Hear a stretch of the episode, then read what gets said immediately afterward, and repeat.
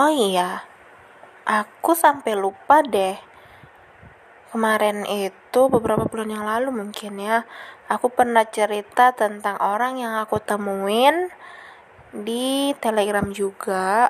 Tapi kali itu aku kenalan sama dia melalui pengguna sekitar. Kayaknya pernah deh aku cerita di sini dengan judul sambungan gabut kalau nggak salah. Jadi, di sini aku mau meluruskan kalau lagi-lagi gagal. Aku sama dia akhirnya lost kontak, lebih tepatnya dia ngeghosting aku. Tiba-tiba aja pada malam itu chat terakhir aku nggak dibalas sama dia.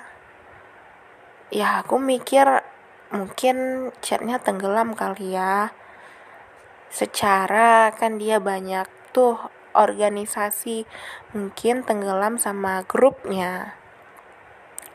Terus sehari dua hari kok belum dibalas juga chat aku.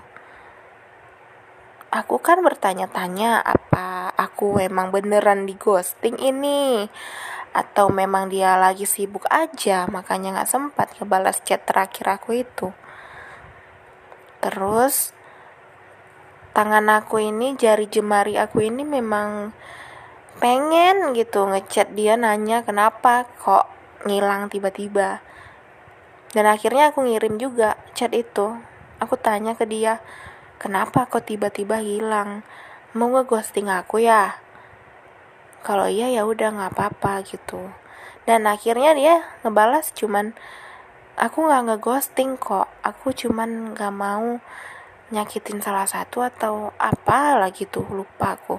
Pokoknya intinya dia bilang kalau dia nggak ngeghosting dia cuman mau ngejaga dirinya dan ngejaga aku aja dari hal-hal yang buruk dibilangnya gitu.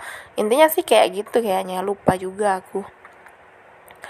Ya udah dari situ chatnya cuma aku read dan nggak pernah aku chat lagi dan iya ya udah. Aku sama dia ya tinggal tentang tinggal tentang. Aku sama dia ya cukup sekedar penonton story aja sekarang gitu. Ya udah nggak apa-apa sih.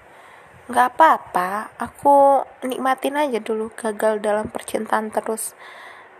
Hingga nanti aku dipertemukan sama orang yang tepat di waktu yang tepat.